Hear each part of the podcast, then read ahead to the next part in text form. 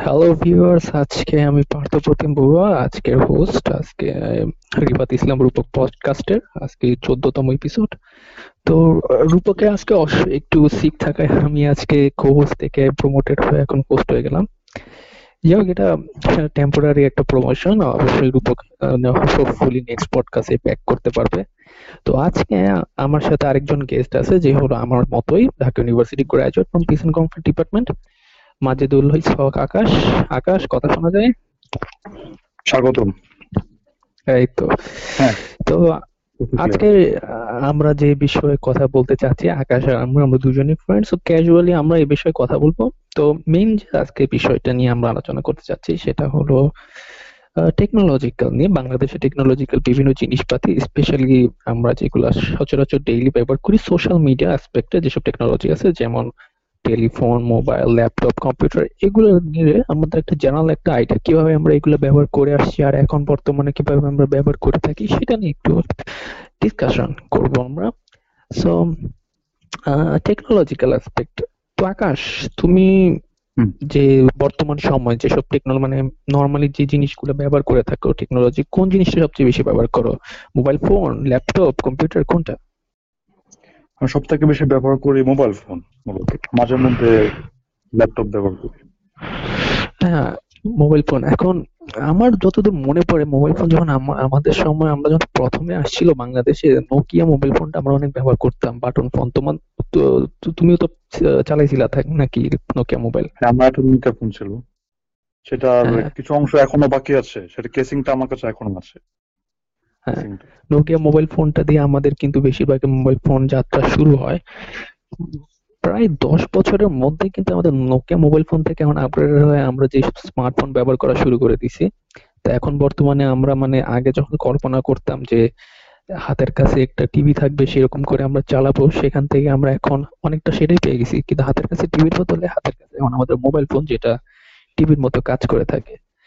তো এই যে একটি তোমার নর্মাল যে মোবাইল ফোনের যে অগ্রগতিটা হলো বাংলাদেশে, বা বাংলাদেশ না পুরো ওয়ার্ল্ডেই হয়েছে অগ্রগতিটা, বাংলাদেশ ওয়ার্ল্ডের সাথে কানেক্টেড হিসেবে সেই জিনিসটা লাভ করতে সক্ষম হয়েছে তো এই যে মোবাইল ফোনের যে একটা মানে ট্রান্সফরমেশন বা এভলিউশন হয়েছে সেটা তোমার কাছে কীরকম মনে হয়? কীভাবে দেখো এটা? তো ফোনের যে অগ্রগতি বাংলাদেশে হয়, সেটা শুরু হয় মূলত শাওমি হুয়াওয়ে এসব চাইনিজ কোম্পানির মার্কেটিং এর ফলে বাংলাদেশে। যখন যে নোকিয়া আগে চলতো, যখন আগে ফোনগুলো নোকিয়া তখন ফোনগুলো বেশ সিম্পল ছিল। সেগুলো সফটওয়্যার সিম্পল ছিল। কিন্তু যখন প্রথম আইফোন রিলিজ হয়, তখন সফটওয়্যারের প্রতি জোর বেশি পায়।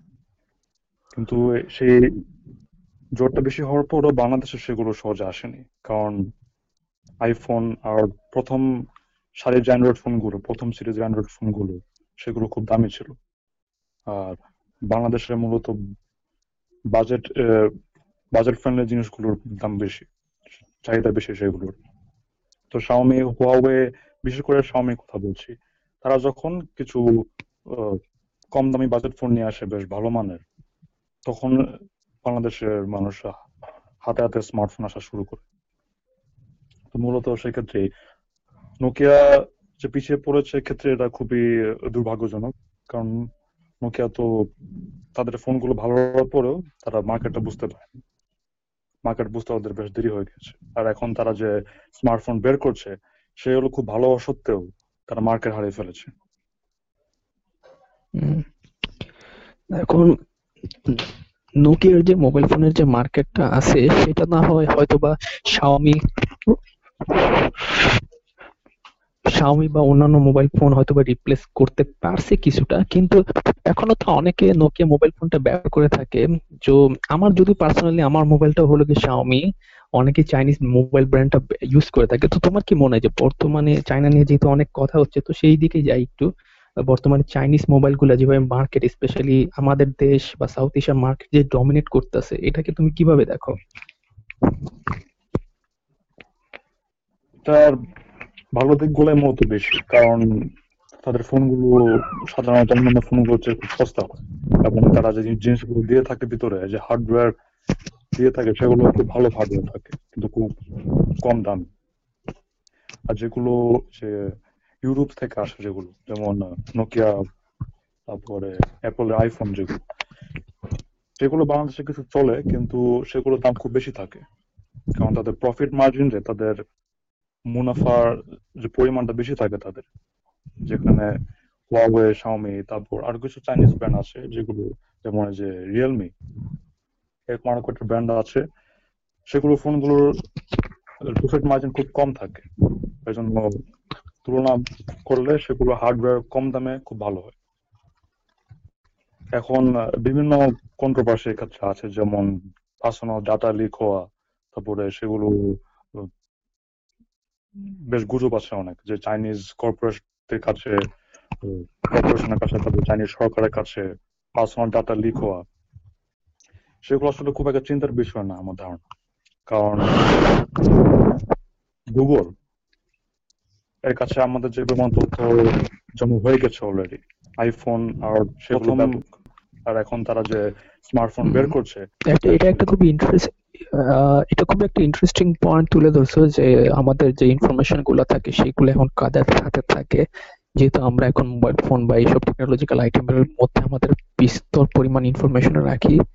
তো গুগলের কাছে হয়তো বা আমাদের ইনফরমেশন অনেক আছে, কিন্তু গুগল তো চাইনিজ গভর্নমেন্ট চাইনিজ গভর্নমেন্ট যেভাবে তার কোম্পানিগুলোকে ডমিনেট করে, গুগল তো কোনো আমেরিকান গভর্নমেন্ট বা ওইরকম কোনো গভর্নমেন্ট তারা ডমিনেট না। তারা একটা কর্পোরেশন তো সেই হিসেবে যেহেতু তারা একটা কর্পোরেশন তারা তো হয়তো বা আহ, যদি না তাদের কর্পোরেট লিডাররা কোনো কিছু করতে চায় তা আদারওয়াইজ তাদের ওইরকম কোনো স্বার্থের রিজন নাই যে তারা আমাদের ইনফরমেশন লিক করবে বা ইনফরমেশন ঘেঁটে দেখবে। কিন্তু অন্যদিকে কিন্তু চাইনিজ গভর্নমেন্টরা তারা কিন্তু তাদের যেসব প্ল্যাটফর্ম থাকবে সেগুলো কিন্তু তারা সবসময় তদারকি করতে পারে স্পেশালি তাদের পলিটিক্যাল বা কোন কোনো রিজনের জন্য করতে পারে সেটা। তাদের এটা স্বার্থের জন্য অবশ্যই মানায়। তো সেই হিসেবে কি চাইনিজ যে ব্র্যান্ডগুলো আমাদের এখানে আছে, তোমার যে তুমি যেটা বললা যে ইনফরমেশন তাদের কাছে থাকতে পারে, তো সেই হিসেবে কি এটা কি কোনো দিক দিয়ে রিস্কি হয়ে যায় না? এক্ষেত্রে রিস্ক খুব একটা বেশি না, কারণ এই স্মার্টফোনগুলো, যে চাইনিজ স্মার্টফোনগুলোর কথা প্রসঙ্গে আসছে, সেগুলোর মধ্যে যে সফটওয়্যার ব্যবহার করা হয়, সেটা আসলে অ্যান্ড্রয়েড আর অ্যান্ড্রয়েড মূলত গুগল তৈরি করে। যদিও চাইনিজ ফোন ফোনগুলোর মধ্যে কিছু পরিবর্তন আছে, এই ওদের ওদের ব্র্যান্ড অনুযায়ী, যেমন শাওমির মি ইউআই তারপর হুয়াওয়ের নামটা ঠিক মনে পড়ছে না এখন, কিন্তু কাস্টমাইজ করা হয় কিছুটা। কিন্তু তারপরও সেটা মূলত অ্যান্ড্রয়েড আর যদি সেখানে কোনো ডাটা লিকের কিছু নমুনা থাকে সফটওয়্যারের ভিতরে, সেটা খুব জলদি ধরা পড়ে যায়। যেমন হুয়াওয়ের ক্ষেত্রে হয়েছে। আর সেই ফলাফল তাদেরকে ভোগ করতে হয়েছে। তারা অনেক কাস্টমার হারিয়েছে।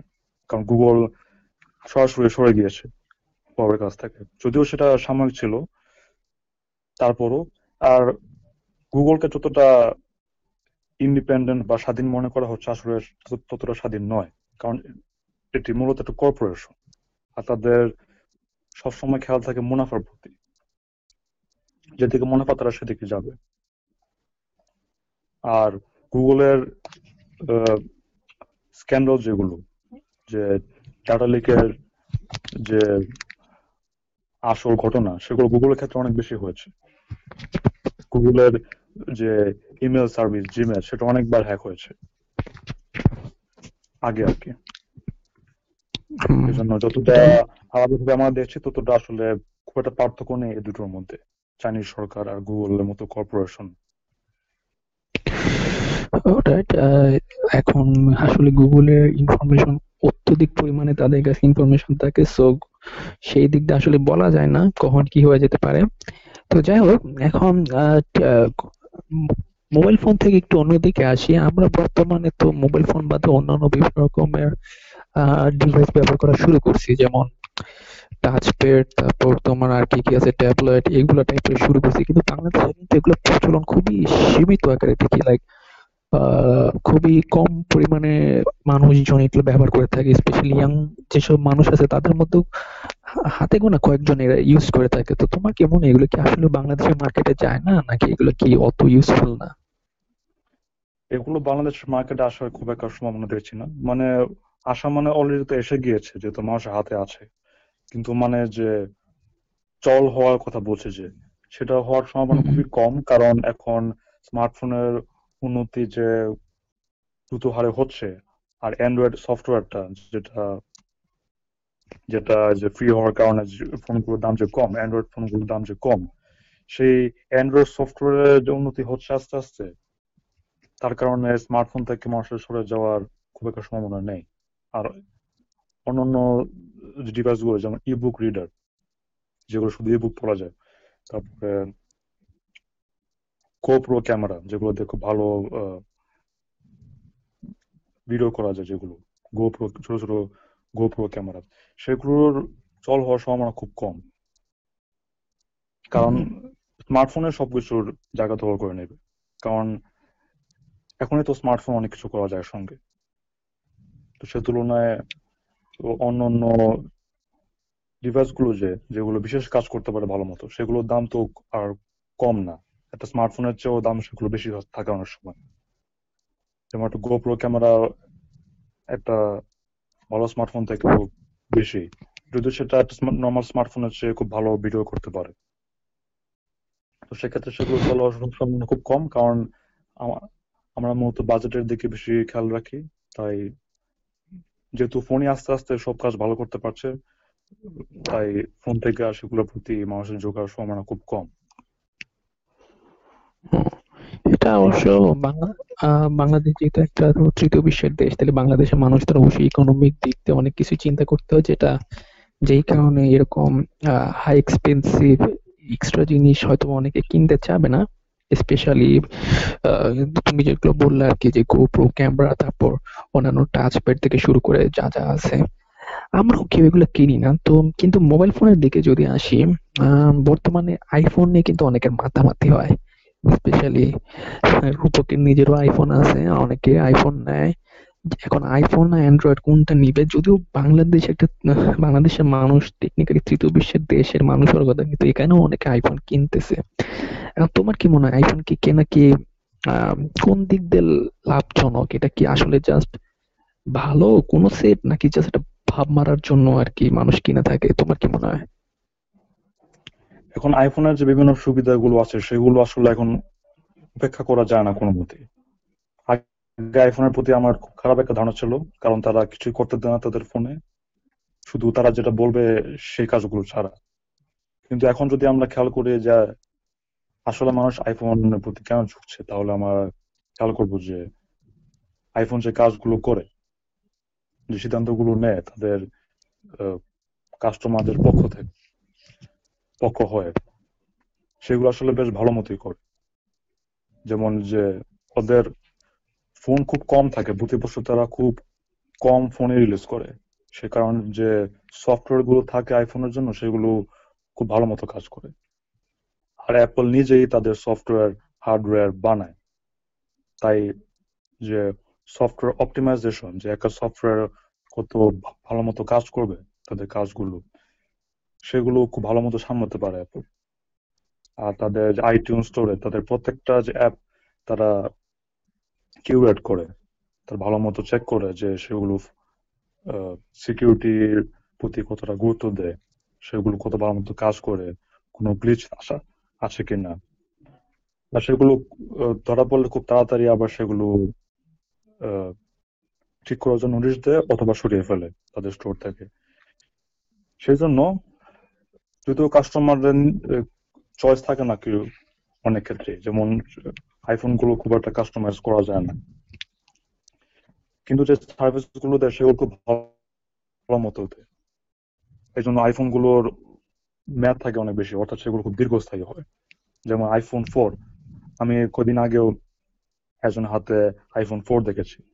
সেটা অনেক বছর আগের ফোন কিন্তু অ্যান্ড্রয়েড ফোনগুলো দীর্ঘস্থায়ী হয় না, কারণ তাদের সফটওয়্যারগুলো তারা ঠিক মতো বহাল রাখতে পারে না। ফোন পুরান হয়ে গেলে সফটওয়্যার, সার্ভিস তারা বন্ধ করে দেয়। কিন্তু এখন আইফোন মানে অ্যাপল তাদের পুরানো আইফোনগুলোর জন্য সফটওয়্যার, সার্ভিস দিয়ে থাকে। তাই ফোনগুলো এখন ভালো মতো চলে। সে এই দীর্ঘস্থায়ীর জন্যই অনেকে সেদিকে ঝুঁকে। আর তারপর যে বড় দিকটা যেটা প্রতি মানুষ মনোযোগ দেয় বেশি সিকিউরিটি সেটা সেটা দেখলে অ্যাপেল অনেক খেয়াল আছে যেটা অ্যান্ড্রয়েডের ক্ষেত্রে নেই। মূলত মধ্যে খেয়াল করলে বোঝা যায় যে আইফোনের প্রতি মানুষ আগে থাকার একটা যুক্তি এটা এটা অবশ্যই সত্যি কথা যে অ্যাপল যেভাবে তার কোম্পানির মালগুলোকে যেভাবে তারা যত্ন নেয় সেটা অবশ্যই অন্যান্য কোম্পানি তুলনামূলক সেদিক দিয়ে অনেক পিছায়। কিন্তু তারপরও একটা জিনিস যদি আমরা লক্ষ্য করি, আমরা অ্যাপলে কিন্তু হয়তো বা তুমি যেভাবে বলতেছো অনেক কিছু চিন্তা করে। মানুষের মধ্যে কিন্তু অনেকে অ্যাপল মোবাইলটা কিনে থাকে কিন্তু অনেকটা শো অফ করার জন্য স্পেশালি তুমি যেটা বললে আর কি যে আইফোন ফোর কিন্তু এখনও চলে। কিন্তু মানুষ কিন্তু আইফোন ফোর কিনে কিন্তু কেউ কিন্তু কেউ শো অফ করতে পারে না। শো অফ করতে হলে তাকে আইফোন ইলেভেন কিনতে হবে বা ওইরকম টাইপের কিছু কিনতে হবে। তিনটা ক্যামেরাওয়ালা মোবাইল কিনতে হবে। না হলে কিন্তু শো অফ করা যায় না। তো এই যে মোবাইল কিনে একটা শো অফ করার যে একটা ট্রেন্ড শুরু হয়েছে আমাদের মধ্যে, এটা সবার মধ্যে, এমনকি বাংলাদেশে একটু বেশি এটা, কারণ বাংলাদেশে যেহেতু আইফোন খুব কম মানুষ কিনতে পারে। তো এই যে শো অফ করার যে একটা ভাব আসছে স্মার্টফোন কিনে, তোমার কাছে এটা কি মনে হয়? খুব ক্রিঞ্জি লাগে নাকি মেক সেন্স এখন যে শো অফ যেটা, সেটার আর জন্য আরেকটা নতুন শব্দ আছে যেটাকে বলে ফ্লেক্স এখন সেটা তো মানুষ এমনিতেই করে, অনেক আগে থেকে সেটা চলছে। যেমন অ্যাপল ওয়াচ তারপরে স্মার্ট ওয়াচ এগুলো দেখে তো মানুষ ফ্লেক্স করে। এখন এই ফ্ল্যাক্স করার যে ব্যাপারটা, সেটা অ্যাপলের অনেক শুরু থেকে ছিল। আর এটার কারণে তাদের প্রোডাক্টগুলোর দাম থাকে একটু বেশি। যেমন এই খবরটা হয়তো বাংলাদেশে খুব একটা চলে নাই, কিন্তু ওদের যে ডেস্কটপ যে কম্পিউটার আছে আইম্যাক সেটা নতুন ভার্সন যেটা, তার জন্য যে কেসিং আছে, তার জন্য তারা চাকা হুইল তারা বের করে। সে হুইলটা যদি আলাদা কিনে, তাহলে সেটা হচ্ছে সাতশো ইউএস ডলার শুধু ওই চারটা চাকার দাম, সাতশো ইউএস ডলার এখন চারটা চাকার দাম এত বেশি কেন? কারণ ওদের একটা পলিসি আছে এরকম, যে তারা স্ট্যাটাস দেখাবে তাদের প্রাইসের মাধ্যমে। অনেক প্রাইসের মাধ্যমে তাদের একটা আলাদা স্ট্যান্ডিং থাকবে, যে তাদের জিনিসপত্রগুলোর দাম অনেক বেশি, তাদের কোম্পানির দাম অনেক বেশি মানে তাদের কোম্পানির জিনিসগুলোর দাম অনেক বেশি, সেগুলো একটা আলাদা স্ট্যাটাস আছে আছে। তো সেদিক দিয়েও তো তো ফ্লেক্স করার জন্য অ্যাপলের প্রোডাক্টগুলো খুব জনপ্রিয়। কারণ অ্যান্ড্রয়েডের ক্ষেত্রে সেটা সরাসরি চোখে পড়ে না। স্যামসাং এর কিছু ফোন আছে নতুন, সেগুলোর দাম বেশ ভালোই। সেগুলো দিয়ে অনেকে ফেস করতে পারে, কিন্তু মানুষের চোখে সেগুলো সঙ্গে সঙ্গে ধরা পড়বে না। আর যতটা না তাড়াতাড়ি একটা আইফোন ধরা পড়বে মানুষের চোখে। এটা অবশ্য আসলে অনেকটা লাগে আইফোন এখন অনেকটা এরকম হয়ে গেছে যে এটা হীরা সোনার মতো আর কি লাইক খুব রেয়ার একটা জিনিস, খুব দামি একটা জিনিস, বেশিরভাগ মানুষের কাছে নাই সো আমার কাছে থাকলে অবশ্যই এটা খুবই দামি। সো সেই দিক আর কি আইফোনের যদিও কার্যকারিতার দিক দিয়ে চিন্তা করলে হয়তো বা অত ভালো না, কিন্তু অবশ্যই এটার একটা দাম আছে। এখন না হয় আইফোন এক এক- এক জায়গায় রাখলাম। এখন তোমাকে যদি আমি বলি যে বর্তমানে যেসব মোবাইল ফোনের সেট আছে তো এগুলোর মধ্যে তুমি কোনটা পার্সোনালি চুজ করবা এবং কেন? আমি পার্সোনালি চুজ করব অ্যান্ড্রয়েড ফোন এবং অ্যান্ড্রয়েড ফোনের সফটওয়্যার যে অ্যান্ড্রয়েড ফোনের সফটওয়্যার বেশিরভাগই গুগলের অর্থাৎ যেখানে অন্য কোম্পানির হাত কম সেসব ফোন আমি চুজ করব। কারণ সেক্ষেত্রে আমার হাতে অনেক চয়েস থাকে যেটা। এই চয়েসের কারণে আমার অ্যান্ড্রয়েডের প্রতি ঝুঁকি ঝোঁক বেশি। কারণ অ্যান্ড্রয়েডের একটা বিশেষ বৈশিষ্ট্য হলো গিয়ে যে কারণে অ্যান্ড্রয়েড শুরু থেকে জনপ্রিয় হয়ে আসছে। মানে এখনও জনপ্রিয় অ্যান্ড্রয়েড যে কারণে সেটা হচ্ছে ইউজারের একটা চয়েস থাকে। এবং কোন দিকে যাবে সে সেটা ইউজারও ঠিক করতে পারে। প্রত্যেকটা দিক থেকে। হার্ডওয়্যার সফটওয়্যার সব দিক থেকে ইউজারের একটা চয়েস থাকে। এবং সেটা কতখানি অপটিমাইজ সেটা পড়ে গেলাম, কারণ অপটিমাইজেশন অপটিমাইজেশনের দিক দিয়ে অ্যান্ড্রয়েড অনেক পিছিয়ে আছে অ্যাপল আছে কিন্তু আমি এই চয়েসের কারণে আমি অ্যান্ড্রয়েড বাছাই করব। আর অ্যান্ড্রয়েড আস্তে আস্তে উন্নত হচ্ছে, তাই এই যে পিছিয়ে থাকাটা বেশি দিন থাকবে বলে আমার মনে হয় না।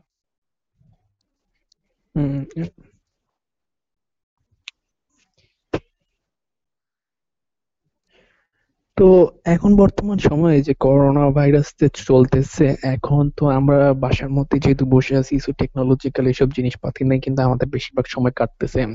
আমরা মোবাইল ফোন তারপর ল্যাপটপ কম্পিউটার এগুলা চালায় আমাদের নিজেদের সময়টা এখন কাটাচ্ছি। এখন সেই দিক দিয়ে যদি চিন্তা করি তুমি কোন প্ল্যাটফর্মটা মানে কোন জিনিসটা সবচেয়ে বেশি ইউজ করতেছো এবং কেন? আমি যে প্ল্যাটফর্মটা বেশি ব্যবহার করছি সেটা হচ্ছে ডিসকর্ড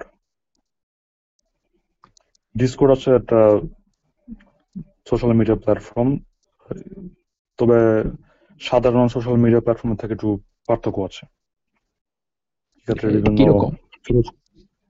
যেমন ফেসবুক বা টুইটারে যে সমস্ত ইউজার আছে সবার সঙ্গে সবার একটা কমিউনিকেশনের একটা উপায় আছে সহজে। সেখানে সব ইউজার সব ইউজারকে দেখতে পারে। যদি মানে সে ব্লক না খায় যদি। কিন্তু ডিসকর্ডের মাধ্যমে কয়েকজন মিলে একটি গ্রুপ তৈরি করতে পারে যেগুলোকে সার্ভার বলা হয়। সেই সার্ভারের মধ্যে যারা থাকবে শুধু তারাই সেই সার্ভারে আলাপ করতে পারবে। তার বাইরে কেউ ঢুকতে পারবে না সেখানে। আর সেই সার্ভারের মধ্যে যা থাকবে সেটা আবার তার বাইরে বের হতে পারবে না। এ কারণে বিভিন্ন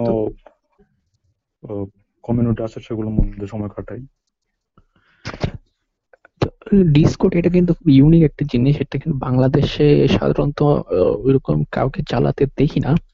আমি ডিসকর্ড সম্পর্কে যখন শুনছিলাম, এটা হলো মেইনলি বিভিন্ন ইউটিউবারদের বা বিভিন্ন ইউটিউবারদের বিভিন্ন গেমারদের তাদের বিভিন্ন টপিক নিয়ে তারা এসব ডিসকর্ড লিঙ্ক দেয়, যেখানে তারা বিভিন্ন ডিসকাশন করে থাকে।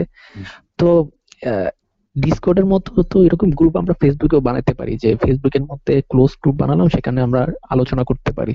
তো ফেসবুক আর ডিসকর্ডের মধ্যে তাহলে পার্থক্যটা রইল কি? এখন ভালো প্রশ্ন করেছেন ডিসকর্ডের মধ্যে যে আরও অনেক অপশন আছে, যার কারণে ডিসকর্ড ব্যবহার করা বেশ সহজ। ওদের মোবাইল অ্যাপটা বেশ ভালো অপটিমাইজড আর সেখানে যে বিভিন্ন ফাইল আপলোড করা, তারপরে ইমেল শেয়ার করা, তারপরে বিভিন্ন টপিক অনুযায়ী আলাপ আলোচনা, সেগুলো অর্গানাইজ করার অনেক সুযোগ থাকে। সেগুলোকে ঠিক মতো সাজানোর অনেক অপশন থাকে সেখানে। যেমন একটা সার্ভারের মধ্যে টপিক অনুযায়ী এক একটা চ্যানেল বানানো যায়। যে সেই চ্যানেলের মধ্যে সেই টপিক অনুযায়ী আলাপ হবে। সেখানে এরকম অর্গানাইজ করার যে সুবিধা, সেটার জন্যই ডিসকর্ড বেশ সুবিধাজনক। আর কারা কারা কোন সময় অনলাইন সেটাও খুব সহজে দেখা যায় সেখানে। এরকম আরও কিছু অপশন আছে যেগুলোর কারণে ডিসকর্ড ব্যবহার করা বেশ সহজ। বিশেষ করে ফোনে। আমি তো মূলত ফোনে চালাই বেশি। ডিসকর্ড আচ্ছা। বেশ সহজ ব্যবহার করা। এটা আসলে বেশ ইন্টারেস্টিং ডিসকর্ড বাংলাদেশে। আমি আমি নিজেও কখনো চালাইনি যদিও ডিসকর্ডের নামটা শুনছি।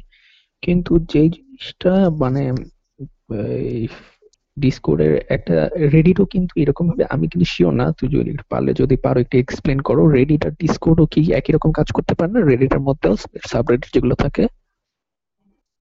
এখন রেডিট আমি খুব একটা ব্যবহার করিনি, কিন্তু যখন ব্যবহার করেছি তখন দেখলাম যে রেডিট ডিসকর্ডের মতো না। রেডিটের সঙ্গে যদি তুলনা করতে পারি, তো সেটা হচ্ছে ফোর চান এর সঙ্গে। ফোর চান যেমন বিভিন্ন থ্রেড অনুযায়ী আলোচনা করা হয় সেরকম। রেডিটের মধ্যেও এক একটা বিষয় বা টপিকের জন্য এক একটা থ্রেড খোলা হয়। সেখানে একটা লম্বা সারির মতো রিপ্লাই মেসেজের মাধ্যমে আলোচনা সামনে আগায়। আর ডিসকর্ড আসলে একটু ভিন্নভাবে সামলা আলাপগুলো। তো ডিসকর্ড প্রথমে শুরু হয় গেমিং এর জন্য একটা ডেডিকেটেড চ্যাট সার্ভিস হিসেবে। যেখানে একটা গেম খেলা হবে, তার পাশেই ডিসকর্ড সেক্ষেত্রে অপটিমাইজ যে সে গেমের পাশাপাশি ডিসকর্ডের একটা চ্যানেলের থ্রেড থাকবে, যেখানে সরাসরি গেম প্লে দেখার সময় বা গেম প্লে খেলা, বা গেম প্লে খেলার সময় রিপ্লাই করতে পারবে। সেখানে গেমের পাশে সেটা রিপ্লাই গুলো দেখা যাবে। কিন্তু সেক্ষেত্রে সেখান থেকে আস্তে আস্তে অন্য অন্য বিষয়ের জন্য ডিসকর্ড বেশ ভালো সার্ভিস দেয়। ওকে তাহলে এটা একটা গেমারদের একটা প্ল্যাটফর্ম হিসেবে আর কি অনেকটা পপুলার তো এখন গেমিং এর ব্যাপারে আসি। এখন করোনা ভাইরাস যেহেতু আমরা লকডাউনে আছি, সুতরাং অনেক ফ্রি টাইম আছে আমাদের হাতে। তো সেদিক দিয়ে কোন গেম খেলা হচ্ছে এখন বর্তমানে? এখন সেক্ষেত্রে গেম তেমন একটা খেলা হচ্ছে না, কিন্তু সময় দিচ্ছি হচ্ছে ব্ল্যাক ডেজার্ট মোবাইলের প্রতি। যে ব্ল্যাক ডেজার্ট একটা মূলত পিসি গেম ছিল আগে তারা মোবাইলের জন্য একটা ভার্সন বের করেছে। সেটা মূলত অনেক খেলি। আর এছাড়া কিছু টুকিটাক গেম আছে আলাদা। মাঝে মধ্যে যে কল অফ ডিউটি মোবাইলও খেলেছি দুই মাস আগে। কিন্তু সেটা আপাতত খেলছি না। What about PUBG? পাবজি আমি খেলেছিলাম অনেক আগে। দুইটা ম্যাচ খেলেছিলাম যখন ইনস্টল করি। এটা গত বছরে মনে হয়। দুইটা ম্যাচ খেলা পরে আমি আনইনস্টল করে দিয়েছিলাম। তারপরে খেলা হয়নি। ভালো লাগেনি এখন আমি আনইনস্টল করেছিলাম কারণ গেমটা বেশি মজা ছিল। আর এক একটা ম্যাচ যখন পাক্কা আধা ঘণ্টা খেয়ে ফেলে সেজন্য বুঝতে পারলাম যে একটা ম্যাচ শুরু হলে তো সেখান থেকে বের হওয়া যায় না। তো সেটা আমি নিয়মিত খেলি তাহলে আমি সবসময় খেয়ে ফেলব এটা থেকে। এটা এটা কিন্তু আসলে একটা ভালো রিজন এটা আমরা কিন্তু পাবজি কিন্তু বর্তমানে একটা এডিক্টেড একটা গেম হয়ে গেছে যেটা বর্তমানে বাংলাদেশে সারা বিশ্বে স্পেশালি আমাদের এখানকার দেশের মানুষ অনেক বেশি খেলে থাকে যেহেতু এটা ফ্রি ইজিলি খেলা যায় অনেক মজাও লাগে। তো আমি যদিও এইসব মোবাইল পারফরমেন্স গেম খুব কম খেলি, কিন্তু অনেক দেখছি, অনেক রকমের মানুষ, অনেক কম বয়সের মানুষ, অনেক বেশি বয়সের মানুষ সবাই খেলে থাকে। তো সেই হিসেবে তোমার কি মনে হয় যে এই ফেনোমেননটা কীরকম? পাবজি থেকে আমি কল অফ ডিউটি মোবাইলের প্রতি বেশি ঝুঁকবো কারণ সেখানে ম্যাচগুলো খুব ছোট ভাবে খেলা যায়। আবার যদি হাতে সময় থাকে, তখন বেশ বড় বড় ম্যাচও খেলা যায়। সেক্ষেত্রে একটা চয়েস থাকে।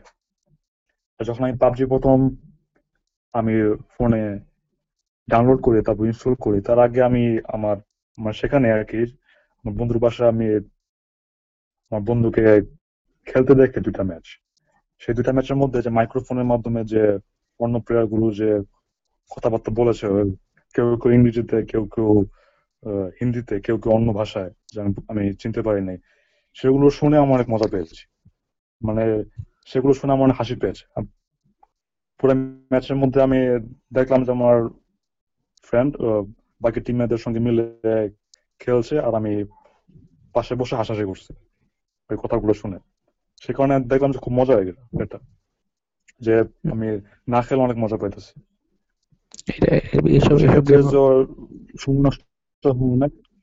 হ্যাঁ। না বলো সমস্যা নেই। সেক্ষেত্রে যে অনেক সময় নষ্ট হয়, সেক্ষেত্রে সেটা বেশ মজার সময় কাটে, কিন্তু সেখান থেকে বের হওয়া যায় না। ম্যাচগুলো ক্যান্সেল করা যায় না, কারণ ম্যাচগুলো খুব বড় বড় ম্যাচ। আর সেগুলোর থেকে বের হতে মজা চায় না। সেক্ষেত্রে আর কি সময় নষ্ট হয়ে ছাড়া কি কিছু বলার নেই এর সম্বন্ধে, কারণ বাস্তবে তো কোনো অর্জন হয় না এগুলো খেলার মাধ্যমে। এগুলো তো গেম এগুলো। এখন পাবজি আর কল অফ ডিউটি কিন্তু দুইটাই খুবই ইন্টারেস্টিং গেম কারণ এখানে আমরা আসলে ইন্টারন্যাশনাল লেভেলে অনেকের সাথে খেলতে পারি, বিভিন্ন দেশের মানুষের সাথে খেলতে পারি, তাছাড়া নিজেদের ফ্রেন্ডদের সাথে খেলতে পারি। অনেক ভাবে অনেক মজা পাওয়া যায়। যেগুলো কিন্তু অন্যান্য গেমে যেমন ক্ল্যাশ অফ ক্ল্যাশ যেটা ছিল, সেটার মধ্যে নর্মালি আমরা মানে নিজেদের ফ্রেন্ডদের সাথে বা ক্ল্যান করে খেলতাম, কিন্তু মানে ইন্টারাকশনটা খুব সীমিত পর্যায়ে ছিল। কিন্তু পাবজি বা কল অফ ডিউটি এগুলোর মধ্যে কিন্তু খুব স্ট্রেট ফরওয়ার্ড ইন্টারাকশন কথা বলা যায় শুটিং করা যায় মানে খুব সিম্পল অত কিছু নাই মাঝখান দিয়ে। অলসো খুবই এন্টারটেইনিং গেমগুলা কিন্তু এখন বাংলাদেশে মানুষজন এই বর্তমানে আমরা দেখতেছি যে করোনা ভাইরাসের জন্য অনেক রকম কিন্তু গেম কিন্তু, আমি শিওর না করোনা ভাইরাসের জন্য নাকি, কিন্তু বর্তমানে কিছু কিছু গেম ফ্রিতে বা অনেক কম প্রাইসে কিন্তু বর্তমানে বেচা হচ্ছে। মানে পিসি গেম আর কি মোবাইল গেম না পিসি গেম তো হ্যাঁ, সেইগুলো কি তুমি হ্যাঁ হ্যাঁ। তো এই যে বিভিন্ন গেম ফ্রিতে দেয়া হচ্ছে তো তোমার কি মনে হয় এগুলো মানুষকে অনেক বেশি গেম খেলবে এই জন্য এখন?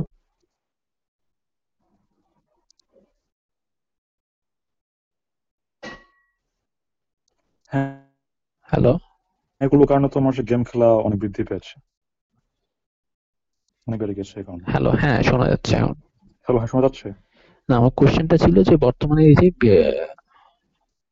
এই যেসব গেমগুলো এখন ফ্রিতে বের হচ্ছে তো এখন এইসব গেমের জন্য মানে এই পরিস্থিতিটা ভাবছে করোনা ভাইরাসের জন্য মানে অনেকটা অ্যাটলিস্ট যেসব পজিটিভ দিক আসছে সেসব পজিটিভ দিকের মধ্যে একটা হলো যে এই ফ্রিতে গেম পাওয়া।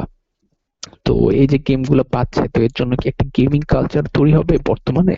যে যারা অনেক বেশি পরিমাণে টাইম এখন গেমের পিছনে ব্যয় করতেছে।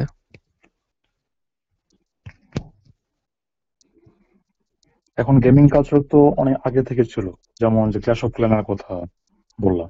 যখন আমি ক্ল্যাশ অফ ক্ল্যান খেলতাম, তখন যে যখন ক্ল্যাশ অফ ক্ল্যানের যখন ওয়ারগুলো হতো, তখন আমাকে হোয়াটসঅ্যাপ করে তারপর মেসেজ করে টেক্সট মেসেজ করে, তারপর ফোন দিয়ে অনেকে বলতো যে আমাকে যে যে বেলুন দেয়, যে ওয়ার শুরু হয়েছে, আমাকে বেলুন দেয়। তারপরে আরেকজন বলতো যে, ওয়ার শুরু হয়েছে, তুই এখনই যে হগ রাইডারের জন্য বা হগের জন্য তুই রিকোয়েস্ট কর। রিকোয়েস্ট যে আমি হগ দিতেছি এখনই। এগুলো এসব আলাপ হতো বারের সময়।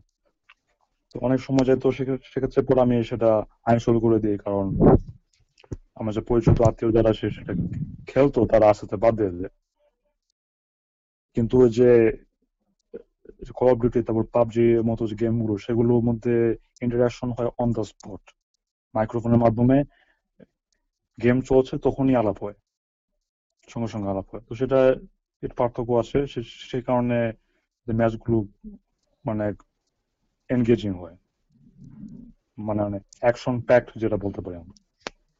সেক্ষেত্রে গেমিং কালচার যেমন ক্র্যাশ অফ প্ল্যানার ছিল তা এখনও পাবজি, তারপর কল অফ ডিউটির ক্ষেত্রে গেমিং কালচার আছে। না, এখন গেমিং কালচারটা কি? এটা মানে বর্তমানে আমরা যখন এই করোনা ভাইরাস আসার পরে আমরা এই ফ্রি টাইমের মধ্যে আমরা যে জিনিসটা করব খুব বেশি পরিমাণে, সেই জিনিসটা কিন্তু পরবর্তীতে আমাদের উপর একটা পজিটিভ বা নেগেটিভ একটা ইম্প্যাক্ট ফেলবে। এখন আমরা ফ্রি টাইম পেলে কিন্তু আমরা অনেক ক্রিয়েটিভ কাজও করতে পারি, অনেক রকম ভাবে নিজেদের টাইমটা ব্যয় করতে পারি। তো অনেক রকম মানুষই আমরা এখন ফ্রিতে আছি। তো এখন আমরা যদি কোনো টিভি সিরিজ দেখি খুব বেশি পরিমাণে, তাহলে টিভি সিরিজ দেখতে দেখতে হয়তো একটা অভ্যাস হয়ে যাবে আমাদের। আফটার এটা বিশাল একটা লকডাউন তিন চার মাস হয়ে গেছে। তো এখন আমরা যদি অনেক বেশি পরিমাণে টিভি সিরিজ দেখি, আমাদের হয়তো ওই টিভি সিরিজের প্রতি অ্যাডিকশন আসবে অ্যানিমে দেখলে অ্যানিমের প্রতি একটা ভালো লাগা আসবে। যদি না আগে থেকে প্রি স্টাবলিশড ওরকম ইন্টারেস্ট থাকে কিন্তু গেমিং এর মধ্যেও কিন্তু এটা সম্ভব যে আমরা যদি কোনো গেম খুব বেশি পরিমাণে খেলা শুরু করি, তাহলে কিন্তু আমরা ওই গেমের প্রতি অ্যাডিক্টেড হয়ে যেতে পারি। তো সেটা কি মনে হয় না যে বর্তমানে আমরা যদি স্পেশালি মানে যারা আগে থেকে গেম খেলে ওরকম না মানে নতুন যারা হয়তো বা এখন টাইম পাসের জন্য কিছু গেম খেলা শুরু করবে, তো এরকম কিছু গেম যদি খেলে, তাহলে কি তারা পরবর্তীতে কি হঠাৎ করে বেশ গেমার টাইপের হয়ে যাবে? এরকম এটা কি মনে হয়?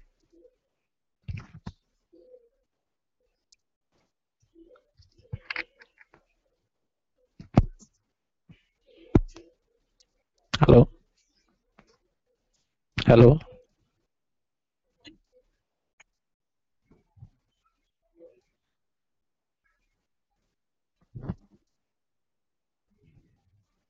আকাশের প্রবলেম আমার টেকনিক্যাল সমস্যা। কোনো কারণে কথা এখন আসতেছে না। মেবি আবার রিজয়েন করলে ঠিক হয়ে যাবে।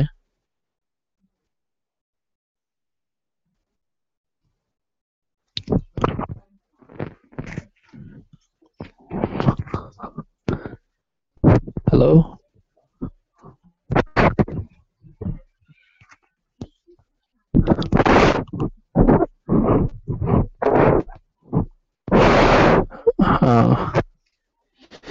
আচ্ছা আশা, আকাশ আসু ডিসকানেক্টেড হয়ে গেছে মনে নেট থেকে। ওর কি নেট ঠিক হবে না? নাইলে এমনি নর্মাল কয়েকটা কথা বলে শেষ করে দিই।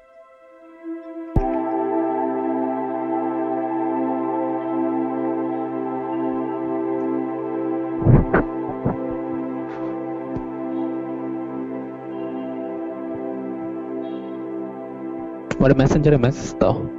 হ্যালো হ্যালো আকাশ কথা শোনা যায় এখন? হ্যালো হ্যালো শোনা যাচ্ছে? হ্যাঁ। হ্যাঁ এই তো তো মানে যেটা বলতেছিলাম আর কি শেষের দিকে এখন আমরা ডিসকাশনের তো এই যে বর্তমানে আমরা এখন যদি গেমিং কালচারের ব্যাপারে আসি, যে আমরা এখন গেম টেম যদি একজন ক্যাজুয়াল মানুষ হিসেবে আমি যদি গেম খেলা শুরু করি, তো হঠাৎ করে আমি তিন, চার মাস যদি আমি অনেক বেশি পরিমাণে গেম খেলি, তাহলে এটার প্রতি একটা লাইকনেস চলে আসবে। তো পরবর্তীতে কি, তাহলে কি আমি একটা মানে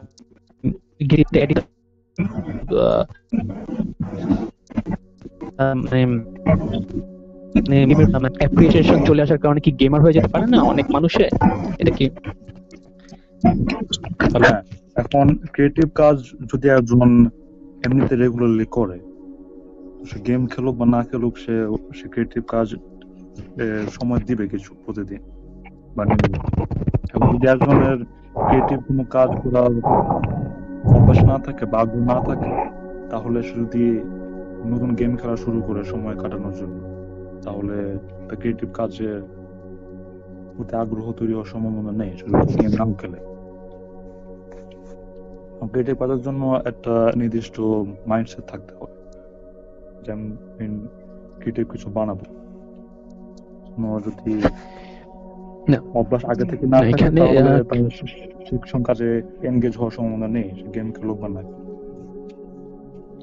না, এখানে ক্রিয়েটিভ জিনিসের চেয়ে আমরা মানে এই এই জিনিসটা আমরা কিন্তু যদি লক্ষ্য করি যে এখন একজন মানুষ যদি খুব বেশি পরিমাণে গেম খেলে বা এরকম টাইপের জিনিসের প্রতি একটা বিশাল পরিমাণে টাইম স্পেন্ড করে তাহলে কিন্তু সে কিন্তু এটার প্রতি অ্যাডিক্টেড হয়ে যেতে পারে।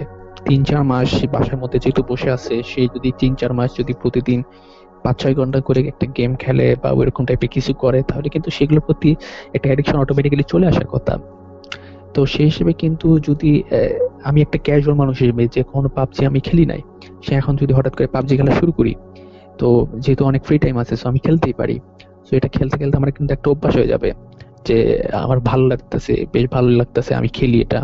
পরে কিন্তু সেটা অভ্যাসে পরিণত হয়ে যাবে। তো এই অভ্যাস যখন হয়ে যাবে, এটা শুরুর দিকে অভ্যাস কেন না এখন তো আমার লকডাউন আমার ফ্রি টাইম আছে আমি খেলতেই পারি। কিন্তু যখন লকডাউন শেষ বা যখন আমার কাজে যেতে হবে, তখন কিন্তু অভ্যাসটা একটা অ্যাডিকশনের মতো একটা নেগেটিভ ইম্প্যাক্ট ফেলতে পারে আমাদের উপর। তো সেটাও কিন্তু একটা লক্ষণীয় বিষয়। তো সেটা সেটা কিন্তু সম্ভব। তোমার কি মনে হয় সেটা সম্ভব? মানে এটা কি পসিবল কোনো দিক দিয়ে? এখন আমার ধারণা হচ্ছে যে আমাদের যেহেতু প্রকৃতির ডাকে সাড়া দিতে হয়, তাই এই লকডাউনের পর যখন আমাদের অন্যান্য কাজে হাত দিতে হবে, তখন আর আমরা গেমের চিন্তা তখন আমরা, আমাদের গেম টেম সব ফেলে সেই কাজে হাত দিতেই হবে। আমরা চাইবা না আছে তো গেমের প্রতি হ্যাঁ। এডিকশন সেক্ষেত্রে খুব একটা প্রভাব ফেলবে বলে মনে হয় না। যেক্ষেত্রে প্রভাব ফেলতে পারে সেটা হচ্ছে দক্ষতা। দক্ষতা কমতে পারে মানুষের। যদি এমন কোনো কাজ থাকে যে যাতে একটু সময় দিতে হয় প্রতিদিন। সেগুলো বিশেষভাবে কিছু উল্লেখ করছে না কিন্তু সেগুলো যদি অনেক অনেক লম্বা বিরতির মধ্যে পড়ে যায় সেই কাজগুলো তখন সেগুলো ক্ষেত্রে কিছুটা দক্ষতা কমতে পারে। সেই কাজগুলোতে।